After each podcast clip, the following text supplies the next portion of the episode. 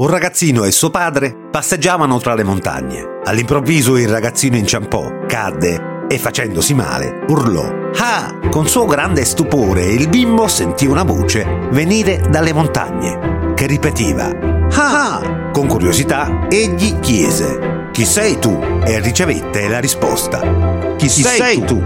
Dopo il ragazzino urlò io ti sento, chi sei?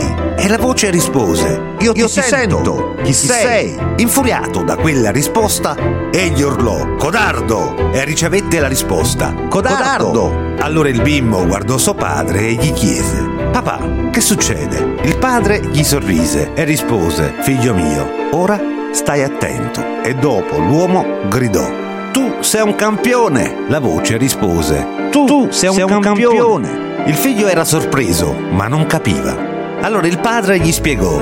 La gente chiama questo fenomeno eco, ma in realtà è la vita. La vita è come un eco, ti restituisce quello che tu dici o fai. La vita non è altro che il riflesso delle nostre azioni. Se tu desideri più amore nel mondo, devi creare più amore nel tuo cuore. Se vuoi che la gente ti rispetti, devi rispettare gli altri per primo. Questo principio va applicato in ogni cosa, in ogni aspetto della vita. La vita ti restituisce ciò che tu hai dato ad essa. La nostra vita non è un insieme di coincidenze, è lo specchio di noi stessi.